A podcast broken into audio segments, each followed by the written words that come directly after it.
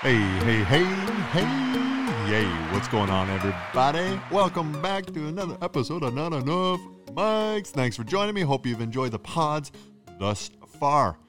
You know, I'm a fucking very lucky guy to have the friends that I do. And that's when I started this podcast. That's what I wanted to share. I want to share some amazing people that I know that are doing some really cool things. My guest coming up, who you'll listen to, but an hour pod uh, is a very, very cool guy. He's not just bronze and fists, but he's also a very intellectual man who just wrote a book. And I'm very happy to share this with everybody. So I really hope you enjoy the pod. Um, enjoy it. Check out Not Enough Mics podcast IG on IG. And uh, hope you enjoyed the episode. Peace. My guest, not just a set of fists as a former MMA fighter, although he's as tough as he is cool. He's turned his dog like approach from the ring and turned it into a thoughtful look inside himself with his new book, The Way of PK. A great guy, my friend, Ian Junkyard Dog. What's up, brother? I know, just hanging in my place, just, much like uh, the rest of us. Just, just hanging out. Just something's going on, eh? Everybody's just hanging out now. Yeah, absolutely making the most of it. Yeah, yeah. What's been your isolation game so far?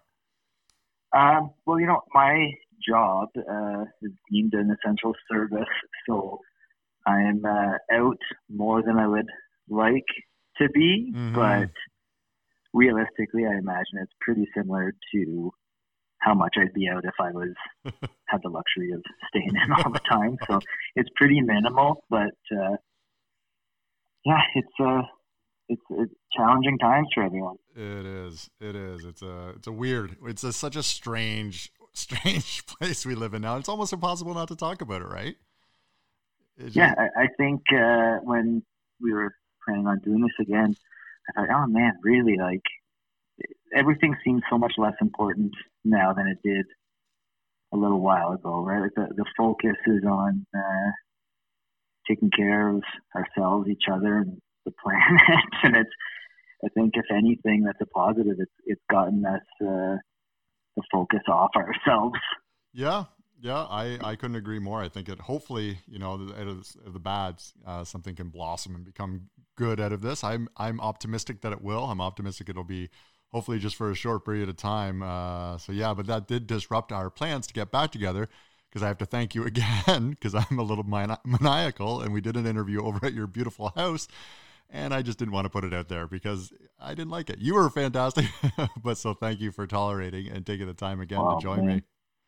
Thanks again for having me. Much appreciated. My pleasure. And I've told you this before, and I will tell you again, and we're going to get into this. But uh, part of the reason why I started this podcast, I know I've told you this a few times, um, but part of the reason why I started this is because I read your book and saw that you had written. A, I hadn't read it yet, but I had you sent it to me, and uh, it's a huge motivation just to see a guy that uh, is so well rounded and you know go from your amazing your fighting career and then to write this amazing book about yourself. So i just want to say thank you for that.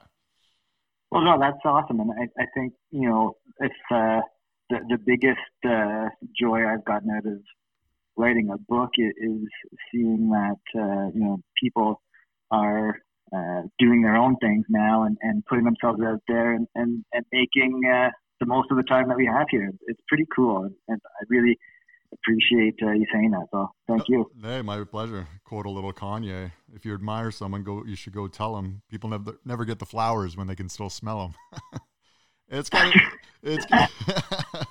yeah, I'm so white, but uh, but it's true, right? It's true. You got to pump out people's tires. I think that's an important thing to do. So yes, thanks for that, and thanks for coming back on.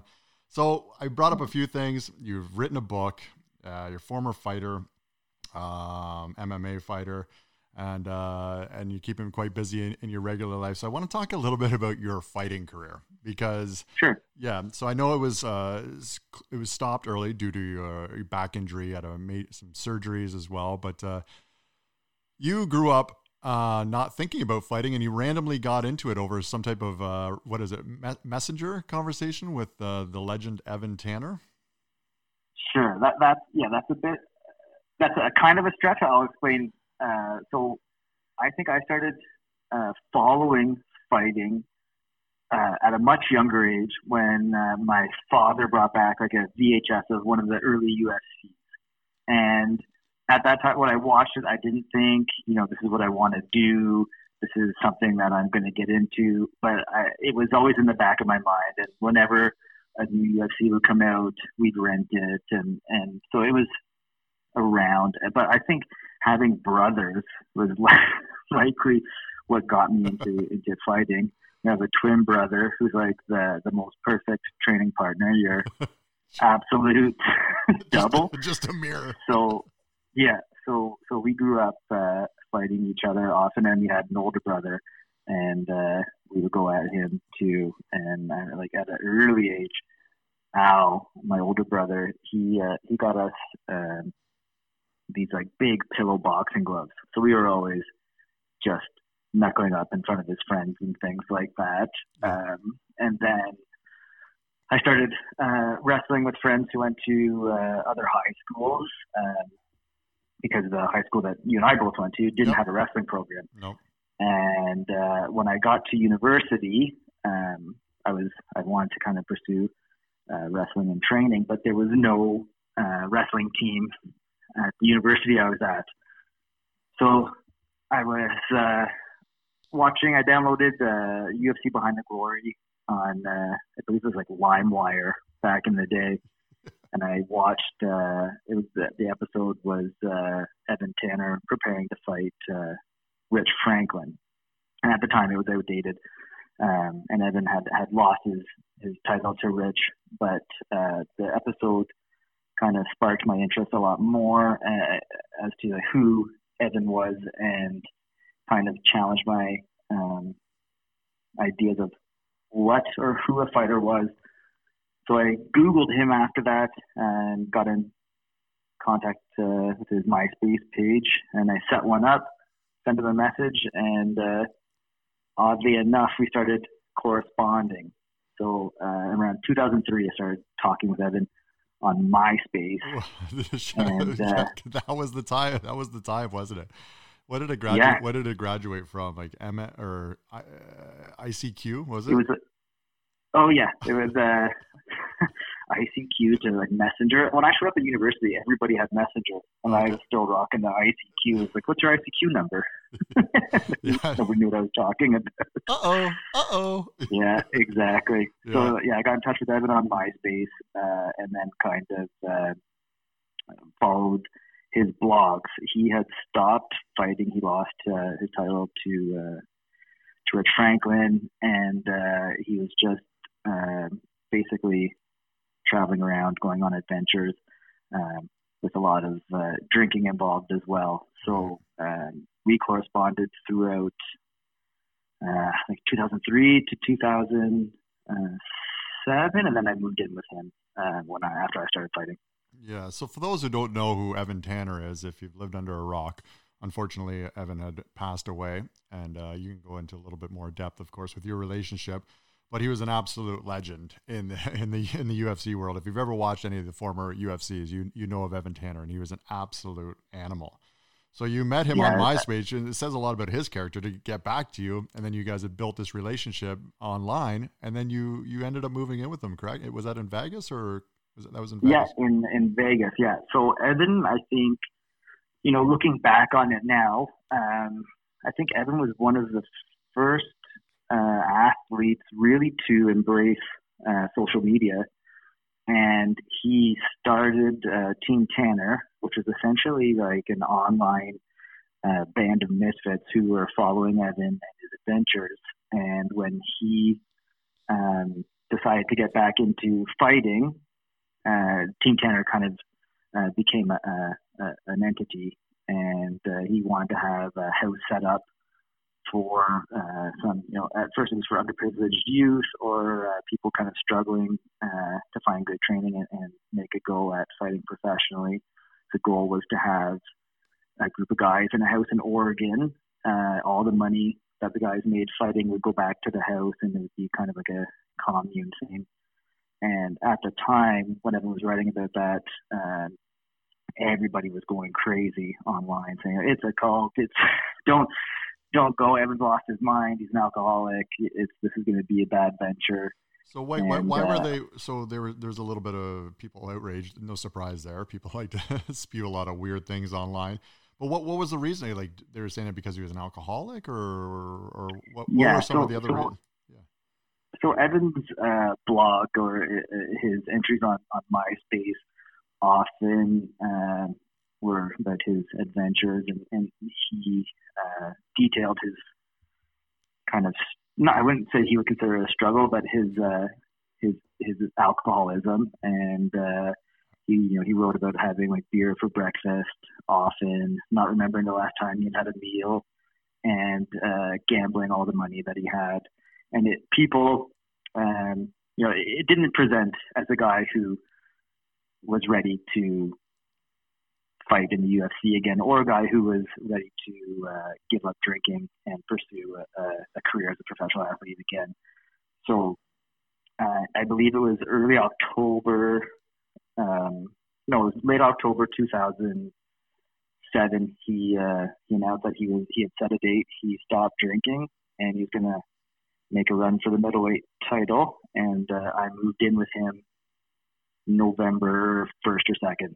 Wow. So uh, at that time, I had a one and zero oh record, um, and Evan was getting ready to fight uh, Yushin Okami. So he was setting up his training camp between Vegas and uh, Salt Lake City, and he invited me to uh, to be a part of that. Wow! So you guys developed a pretty uh, pretty strong relationship, having moved in with him, just himself getting clean. Now, going back to what he did, um, setting up that house, it seems like a guy that knew he struggled a little bit, but was like reaching out to you know others that struggled, um, and trying to help them get off the ground. So maybe in his whatever state he was in at that time, he was just really looking just to help out as well, which is really cool. Yeah, I think you know Evan, uh, as much as he battled, uh, his his primary focus was was always, uh, you know, giving back and, and helping others. There's countless stories of, you know, Evan showing up at uh, charity drives. Uh, he flew out to Texas on his own dime to help build a playground at a school. You know, there's there's so many stories of, of you know him him putting himself and his, his uh, issues aside to go help others, and I think you know that that uh, that meant a lot to him. And I think you know I think most people who uh, had the the honor of being close with Evan, that's something that uh, we've been able to to kind of carry on. Mm-hmm. Mm-hmm. That's great. It's a great friend. That I, you do you do mention a lot of posts with him and your guys' relationship was just strong. So tell us about a little bit about your Vegas apartment because you you've told me about this. So let everybody know what that setup was like. Yeah, it's so, not. It's not. Um, it's probably not what. It's certainly not what I thought when you told me the story. Yeah. So give so paint a we picture. lived we live right on Flamingo, and you know, I, I I didn't really know what to expect when I when I showed up because before Evan, um, he was in Oregon and then he was in California and then he moved to Vegas. So he had only been in Vegas a short period of time. Prior to me moving in with him, he was sleeping under the the ring at a gym that we trained at called Hard Knocks Muay Thai, and uh, so he had just got uh, a condo on uh, to rent. And when I showed up, there was nothing. So Evan had a like a little rollout mattress, a single. Uh, he had his books, and I slept on a futon, and we would watch uh, DVDs on a laptop that had on a cardboard box in the living room, and uh, we'd heat heat the place at night because Vegas it gets pretty cold at night in the winter months, yeah. and uh, we heat the place with the the oven. So it was it was bare bones, but I wouldn't have had it any other way. No, no, and you got to uh, you certainly get close to someone when you're living those uh, those type of confines. Now, yeah. So, so why do you think your relationship uh, was that strong, and uh, why do you, how do you, how did you guys build that relationship, and how did you how did you become such best friends? What, what's the what's some of the reasons? Honestly, I, it's I don't I, it's hard to say. I think you know, uh, initially, uh, Evan just responded to me like he would have responded to, to anybody else. And uh, uh, maybe some of the things that I was going through, like when I started university, I was quite uh, kind of, I wouldn't say not clinically depressed, but I was just bummed out. I, I didn't have much direction. uh, wasn't uh, involved in any athletics, so I was just kind of drinking and eating and, and being a slob. I didn't enjoy school, and uh, so I think you know I, I was a bit lost, and I think you know Evan and I had a bit in common in that sense. Um, when when he was battling, what he was going through, and then uh, maybe timeline wise, when I was uh, getting focused on on getting my act together and, and wanting to pursue uh, fighting professionally, I, I think Evan was kind of thinking about that at the same time as well, and he offered to uh, to basically house me if I ever, uh, you know, after I won my first fight and wanted to kind of get to the next level. And so it might have just been a timing thing. And yeah. then, uh, it's hard to say. yeah, no, I got you. I got you. I think he, he he's just a, he was just a great guy, and yeah. I think you know he uh, again he's a giving guy, and I think um, you know after the the Team Tanner House in Oregon uh, didn't work out, there was a you know a, an ample opportunity for for him to continue that, and uh, I was uh, right time, right place. Yeah, true enough. Eh? And, so, and sometimes I know when that's always a maybe a pretty generic question, but it's almost like there's almost a very simple answer, right? Like if I ask some of my best friends, why do you like them? It's like I don't know, they're just cool dude. just, yeah, yeah. Fun. I don't know if there's a yeah a, a, a recipe exactly, no. but. Uh, no, but you yeah. you certainly know brotherhood though having uh, having a twin. I always wanted a twin. I'm always jealous of people that have twins. If I ever have children, I would love a twin boy, a twin girl. Uh, you know what? I think yeah, like, like being a twin is interesting, and uh, you know uh, you're not going to find a relationship uh, kind of close. My brother and I are almost identical. Like we are identical twins, but we're identical in many other ways. And I think you know when we get together, lots of our family get annoyed because we have like our, our twin speak and get each other going. So it's yeah, being a twin's pretty cool, and I, it's uh, yeah. So it it also gives you the opportunity, and you you you value close relationships when when you have a relationship like that with a twin, right? So yeah, it was. Uh, a relationship with Evan and my other close friends is, is similar to that. So it's yeah. cool. Shout out Brad. What's up, buddy? Uh, and then you yeah, guys were a, a, force on the basketball court too, never knowing who to guard. That was always a struggle when I guard twins. You know, like it's always a little bit of an advantage. Yeah, no, and we uh, yeah we looked a, a, lot alike during high school. So yeah, it was uh, being able to play with him was awesome. Yeah, yeah. So you talked about when you moved in with Evan, you're one and zero. Oh. Now you're uh, as we spoke about a little bit earlier, got your career got shut down because of your back injury. Um, but yeah. you ended up having three fights, and I'm gonna post your YouTube video on my uh, on my social because there's a, there's a three minute video of you just beating the shit out of people. And if anybody wants to get pumped up for anything that they're doing in life, or if you're just sitting around during this isolation, go watch that. I'm gonna post it. It is amazing. I appreciate that. Oh man, I I've, I've probably watched I don't know how many times. I probably watched it 25 times. I'm just like it's just great. That's awesome. Um, and I love watching it because it's something that I am scared to death of fighting. Getting in a fight with somebody i've been in fights before but i hated every second of it. And so when i look at now that i know you and i know you've been this uh, fighter um, tell me what it's a little what it's like. Are you scared like getting into the ring? I don't think um, no I, I, don't think fear really uh, played a part of you know my like pregame thought process uh, nervousness for sure. Um, it's it's an exciting experience. I, I, I think for me, um, just trying to go in as prepared as possible, uh, and, and I approached it all as uh, obviously you go in and you, you want to win, but uh, I, I looked at it as a, the overall experience is I was going to learn something uh, about myself every time I was in there, and I think when you are competing in front of you know thousands of people, um, it, it's your your true character kind of comes out, and uh, I, I liked uh, testing myself in, in that way and, and, putting it all on the line. Yeah, you can tell there's a reason why your name is Junkyard. absolute. I wasn't lucky enough to see you uh, in person, but I've certainly seen all the videos and the fights, and uh, they're absolutely Fantastic. So no fear. You're kind of just letting the adrenaline um, take over. Now, your training. You mentioned before that you were like during some of your training, you're you're training with just regular dudes with nine to fives, right? Yeah. So, like in mixed martial arts gyms, when I was fighting, Yeah. um, it, it was still wasn't as it's nowhere near as popular as it is today. Um, but you know, there was the the core group of fighters uh, at most gyms that had guys competing that you would train with uh, often. But the likelihood of you know, I fought at uh, 100 when I first started fighting. There was no 135 pound class, so I, I was fighting at 145. Um, so What's that? What is that called? What's that division called? Is that feather? bantamweight. Okay, bantam. Okay. and uh, the 145 was a featherweight.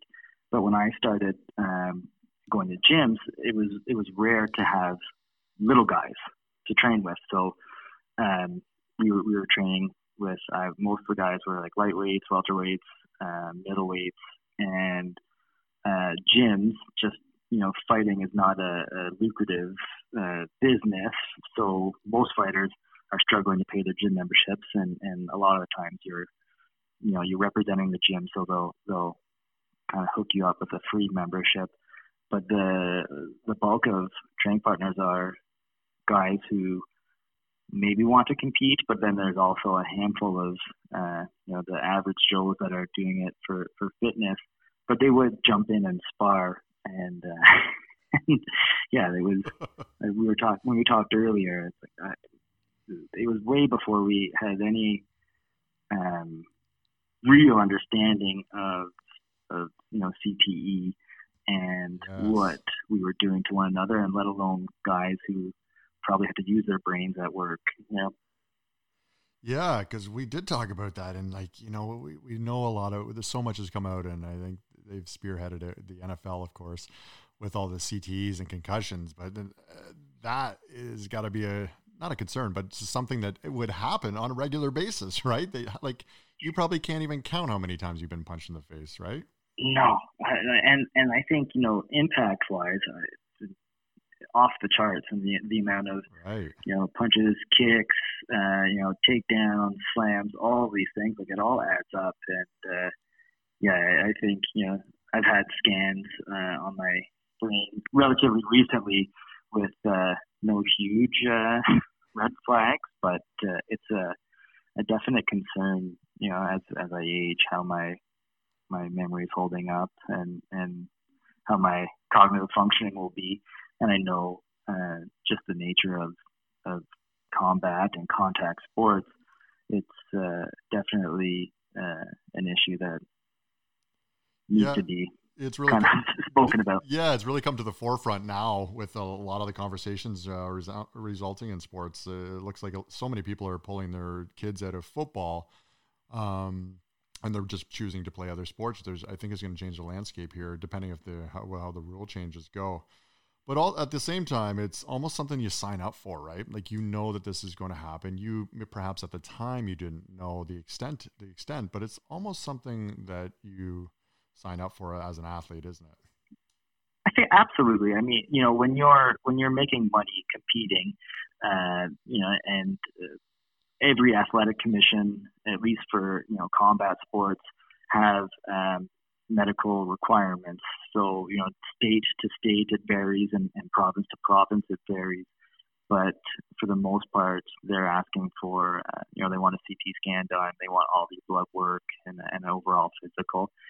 Some some provinces want EEGs and things just to kind of protect them liability wise, but it's also going to protect uh, you know any athletes from getting uh, suffering a you know devastating or life ending Yeah. uh, blow. How many times have you been knocked out or knocked out or, or knocked out someone, whether in competition or just like training? Like I'm sure that ha- that had to happen a few times, right? Yeah, I think you know I I only had um, one. I had a flash knockout. Uh, I was training with a, a guy his name was Sam Stout. He fought in the UFC. He was getting ready to fight uh, a grappler by the name of Matt Wiman. So Oh, yeah. my job was to mimic um, Matt's style. So I was only going for you know setting up takedowns and, and shooting and shooting and shooting, and, and Sam was working on timing. Um, kind of his his shots, and he had uh, protective gear on, and as did I. But I shot in, um, and I guess uh, like he caught me with a knee, and I dropped quickly, and I don't remember any of this. But I guess you know he stopped, asked if I was okay, and some of the other people watching were curious as to how I was doing, and I finished. I said I was fine. I finished the round. I did a couple more rounds, um, and then you know, the practice generally, the pro practice we were at started at four, ended at six, and we'd stretch in the beginning and stretch at the end. And from when Sam kneed me, uh, probably 15 minutes of, of sparring had occurred after that, and then we were cooling down, stretching. And uh, I came to, and I looked at the clock, and I looked at the uh, guy beside me. I was like, "It's six o'clock." Like, yeah, like, but practice is just starting and I had Ooh. I lost like two hours of my life. And slowly, like you know, I stayed at the gym. I drank some water, and and uh, things kind of came to. And there was uh, uh, one of our training partners. Uh, dad was a doctor, and he looked me over and gave me the okay. But I took a couple couple weeks off after that. Yeah. But uh, luckily, you know, I, I uh, that, that's it, and I was just on autopilot and I fin- like I finished rounds, and I'm sure the the shots I took after that probably didn't no. help me out any. No. But uh, oh no, I, I've seen uh, I've seen some some a lot of KOs and and, in gyms, and most of the time it's accidental, right? Yeah. Uh, it, it's not like guys are, um, for the most part, going into slugfest at the gym, but it's uh, you know when you're throwing hands and kicks at yeah. each other's heads. You know, yeah. It's the it's the nature of the sport. It's it's similar yeah. to, of course, basketball. You're going to catch an elbow um, every now and then. Just the nature. If you're going to play the game, you're going to roll your ankle. Obviously, it's a, it's heightened because you're you're tossing gloves uh, with you guys and uh, you're trying to kick each other's ass. Now, of course, you went uh, well. You went two and one, but you don't like the uh, result of the the third fight. Is that correct? Yeah. No, I think you know. I mean. It, I wouldn't consider it a loss, and I, and I don't mean that as a, a disrespectful uh, kind of view on things. Um, but I think you know that it was a super uh, competitive fight. Uh, I felt like I was in some dominant positions, landing some good shots when there was an opportunity for the ref to stop it, and he didn't. And then when I was, um, and I had been in bad positions where the ref maybe had could have had a, a reason to stop it earlier in the fight as well, and didn't. And then the third round, uh, he thought that uh, I was choked uh, unconscious, but I was wasn't. Um, but again, you know, like I was in a, a bad position I shouldn't have been in, and uh, referees are human. So I think uh, when I look back again to like that fight, uh, I was supposed to fight a guy named uh, Matthew Boncour. He was a UGC champion, so that fight for me was going to kind of set me up for the the next level. Um, beat a beat a champion who had some uh, good names on his record, uh, and then he got a staph infection a couple weeks out, and they uh, replaced him with a guy named Scott Hammond. And they wanted to change the weight class, so I agreed to a catch weight. And then uh, at the the way like the day before the weigh-ins, I went to the hotel. Evan was with me, and uh, we saw Scott and his wife, and they were staying on the same floor. And uh, he said he could make 135, and I told him I, I didn't like it didn't matter. We were going to fight anyway if it was 135 or 140. And then uh, the next day at the weigh-ins, he no-showed, and his uh, you know his wife uh, said that he wasn't feeling well. So a guy uh, know, Remy, he, t- he took the fight. Uh, so it was a total like cluster, uh, you know, different opponents, different weights, different skill sets. So uh, overall, it was a, a positive experience. I just I wouldn't consider it a loss per se. good, good. It's like I, I've never committed a foul in my life in basketball. Not that I played on, not, not, that I ever played on a close to a level of basketball uh, that, you did fighting, but uh, it's yeah. I think you always got to think you win every fight. That's what makes uh, that's what separates uh, athletes. That's for sure. So I like that. Um, yeah. So then your your injury, of course, uh, took you out. Um, yeah. Yeah. So do you have like a lot of athletes, regardless of career? There's always what ifs. Um, what are your some of your? Do you have any what ifs uh, within your career? Like you know what I I think for a long time. Uh, I held on to that, and I kind of tried to use that as motivation to get back into it, and um, kind uh, it, it it it kind of hindered my progress uh, life wise, life wise in my life because I, I put that as a priority. Um, I didn't kind of pursue uh, real careers. I didn't kind of pursue real relationships. Uh, I was always, you know, train, train, train, train, uh, and um, so I've learned to let go of the what ifs. I, I think, you know, with when I was my healthiest and I think com- would have competed at the highest level was right before I hurt myself, and, and I think it it kind of bummed me out that nobody kind of got to see the level I, I got to, but uh, I've come to terms with that. Yeah. Oh, yeah. Of course. Well, you do. That's what you got to take the grade out of what you did, and uh, there's not too many people that uh, can step in a ring like what you did and absolutely beat people up as you did. I know that I, uh, watching from afar, because of course I was living out west, but watching your your career develop was awesome, and seeing all the boys rally around and go to all your fights was great. Um, so I've asked yeah. I've asked you this before too. Like literally, like like let's even say like I'm at my peak, like strength and conditioning, and you are. How long is it going to take you?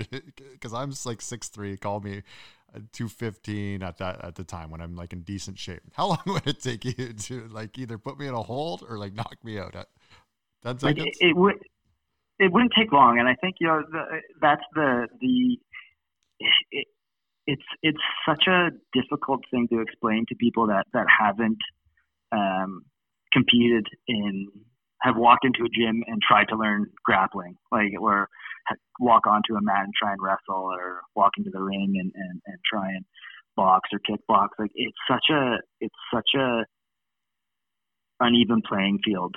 So someone who's trained and competing at a, at a professional level against someone who's never done it is no. Oh.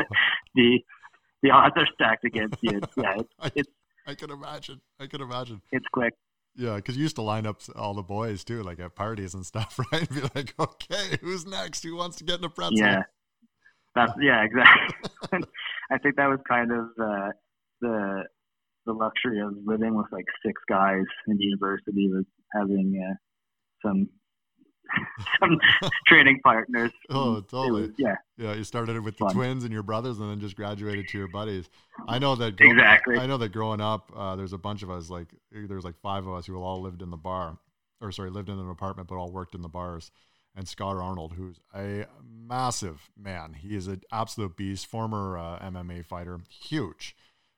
12 yeah, double, like, yeah, yeah. Like, and then I would just be like, okay, let's go, Arnie, let's fight. And like literally, it like literally within like two seconds, I wouldn't know where I was, and I was just like tangled together like a like a piece of fishing line. I'm just like, okay, okay, stop, stop.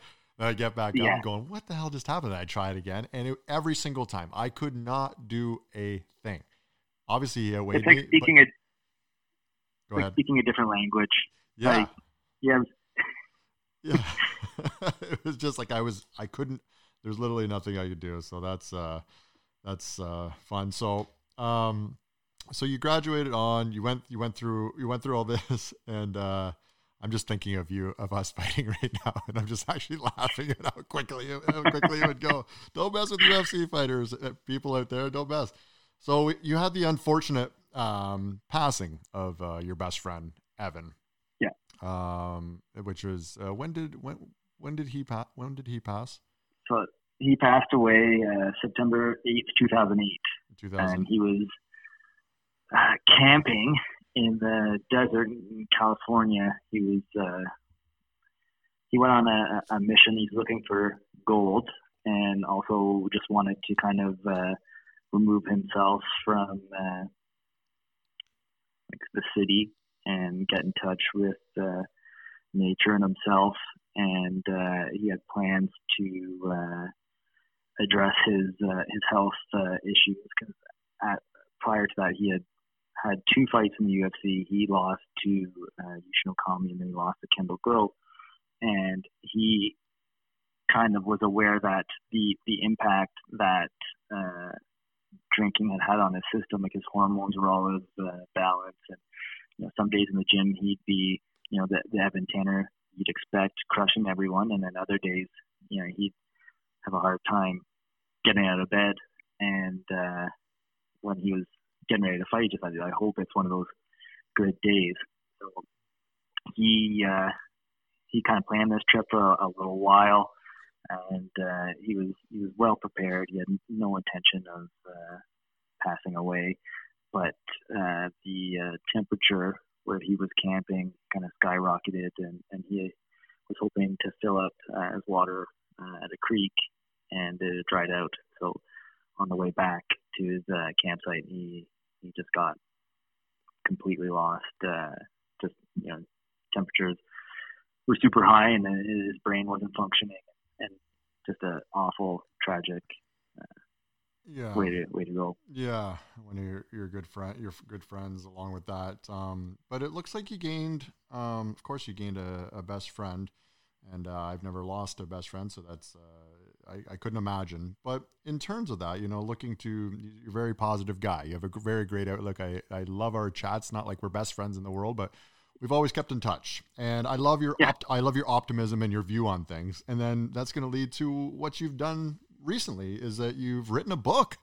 you, you, you, wrote a book. I remember seeing this and going, "This is fantastic," and uh, it's really, you know, I we we talked on the phone, and then you you sent it over to me, and I read it, you know, front to back a couple of times, and uh, it's fantastic. So, did you, you know, did you take some of what you learned there and your experiences with him as your friend and your life, and you just put it all into this book? Yeah, and I I think um, the the book uh, is essentially a, a, you know compilation of, of um, you know entries and, and thoughts that uh, kind of started right after you know I uh, you know lost Evan uh, or lost a fight, lost Evan, and then lost uh, kind of my career when I when I hurt my back, and uh, so it, it you know, we talked we understand a, you know, optimist and, and the way I look at things is the positive lens uh, hasn't always been the case. And I think, you know, um, having lost a friend and, like that, um, and just kind of feeling uh, out of place led to me uh, just wanting to, to capture those feelings down on, on, on paper and uh, you know I didn't really have an idea as to to where it would go or or what it would lead to. It was just kind of an outlet for me to to kind of um, get rid of those those uh, those feelings. Mm-hmm.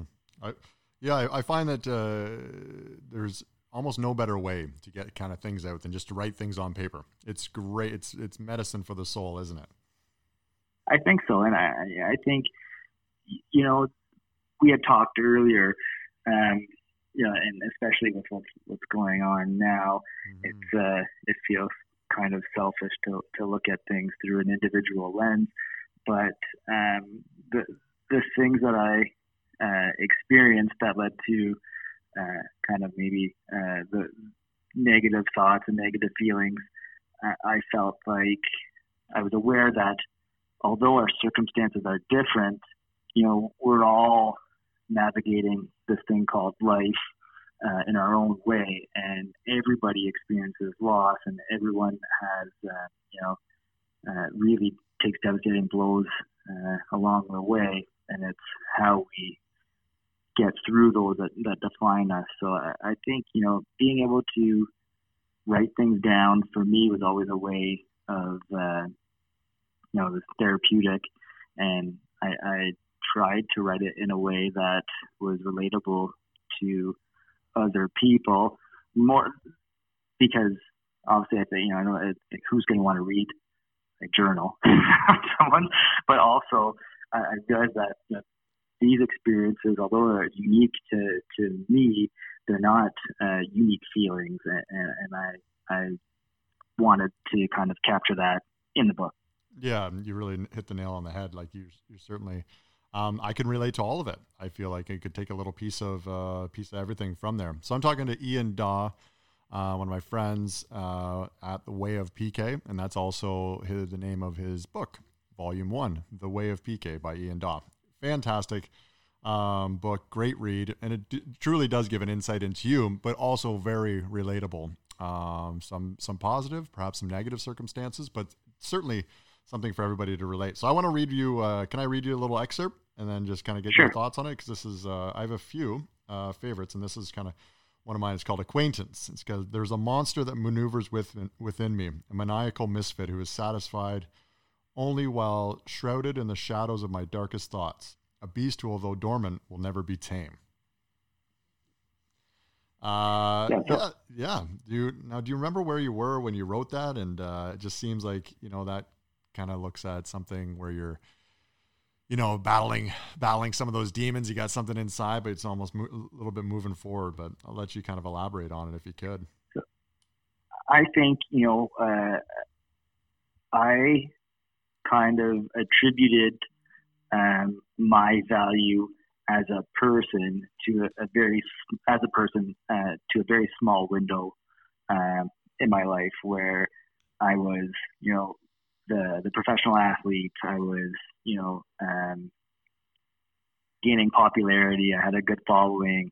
And then when it all ended I I felt like I was a, a like a, a victim uh, of like circumstance, and I developed uh, an outlook that um, was pessimistic and always focused on um, what would have been taken from me. So when I would take a few steps forward and you know get a job, I think, oh, what's going to happen? Like, what am I going to do to lose this? Or you know, meet somebody. I'm like, what am I going to do to kind of stale this relationship, or how am I going to ruin this? And I lived that way for a long time, and uh, I think you know every now and then there's there's glimpses of that person, and I've just found ways to kind of navigate those uh, you know self doubt um, and, and and try my best to focus on you know just being in the moment, enjoying where I am, enjoying uh, you know the, the company of those around me, and focusing on growth instead of uh, kind of minimizing um, my self and my expression because of the potential of loss. Right. Right. Yeah. I love the, uh, to be perfectly honest, I love the vulnerability about it. I love people that I admire and I look at that have, who in my terms, like are very successful and just great people. I love when people are vulnerable because that's where you get the most out of them. And that's where you get a true sign of that. And for you, not only with, thank you for sharing that um, with regards to your acquaintance, but also just the whole book, like to put a book out there, you got, you have to be very vulnerable to do that. Like, were you nervous uh, before releasing it?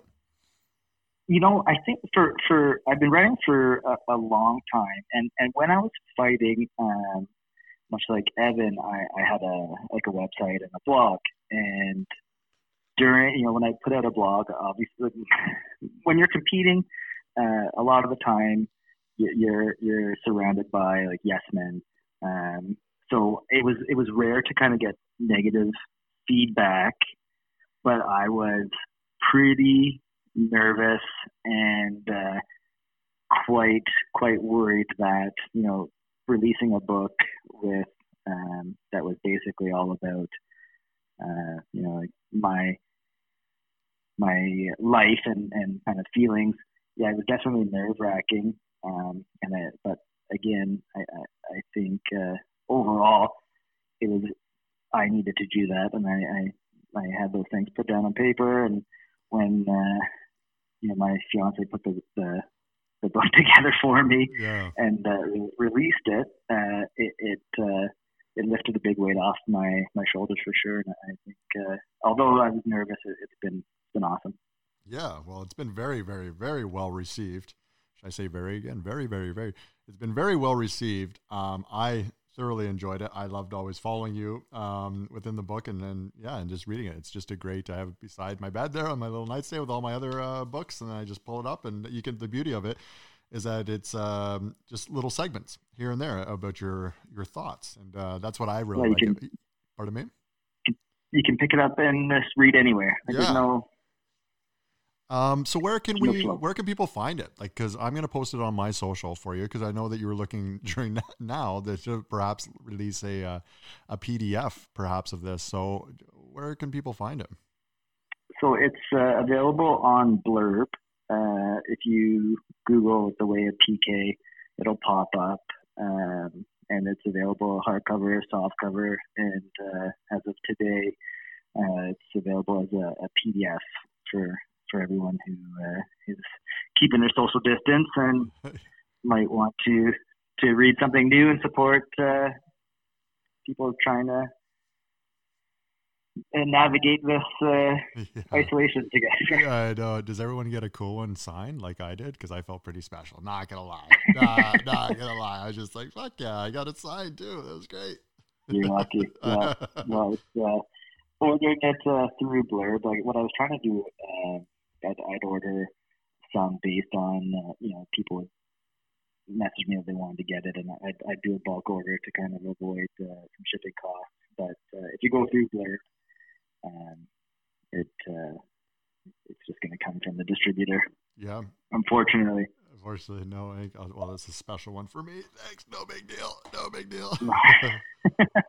well, man, I just uh, again, I want to thank you uh, for sharing everything from your fighting career to your life to your to your book, and now it's been great uh, reconnecting with you and having these chats, man. So I just want to thank you again for uh, for coming on and joining me.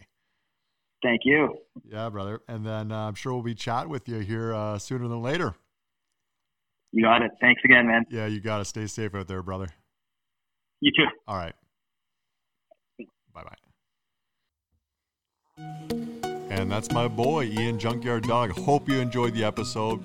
I know we did. We had a blast. Uh, he's going to definitely be uh, a guest on a future pod when he releases his new book and as well as his future endeavors. So thank you very much. Check out Not Enough Mics on Instagram, Not Enough Mics Podcast on Facebook. And thanks again for listening. Love y'all. Peace.